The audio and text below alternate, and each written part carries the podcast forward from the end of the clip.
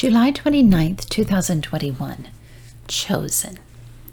So take this seriously. The Lord has chosen you to build a temple as his sanctuary. Be strong and do the work.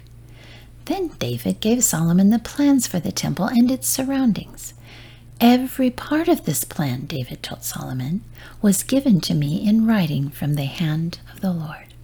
1 Chronicles 28, verse 10. There is no greater honor than to be chosen by God. In fact, such news was so important that even in his old age, David stood to his feet as he announced to Solomon, Take this seriously. The Lord has chosen you. Indeed, to be chosen for the task of building a temple for God was an incredible privilege. Yet greater still was to be chosen for relationship with God. I'm so thankful that in God's plan, relationship comes before task. Solomon was young and inexperienced when he was chosen for the task of building the temple. However, God had chosen him for relationship before he was born.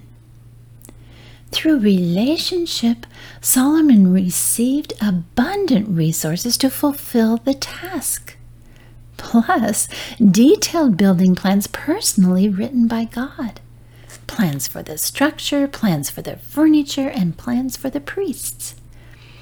Neither Solomon's age nor ability could stop the relationship with God or the task for God.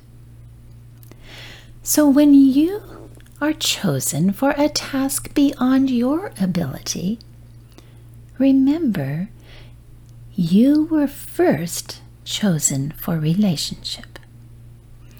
And David's final words to Solomon declare the power of that relationship. Be strong and courageous and do the work. Don't be afraid or discouraged, for the Lord is with you.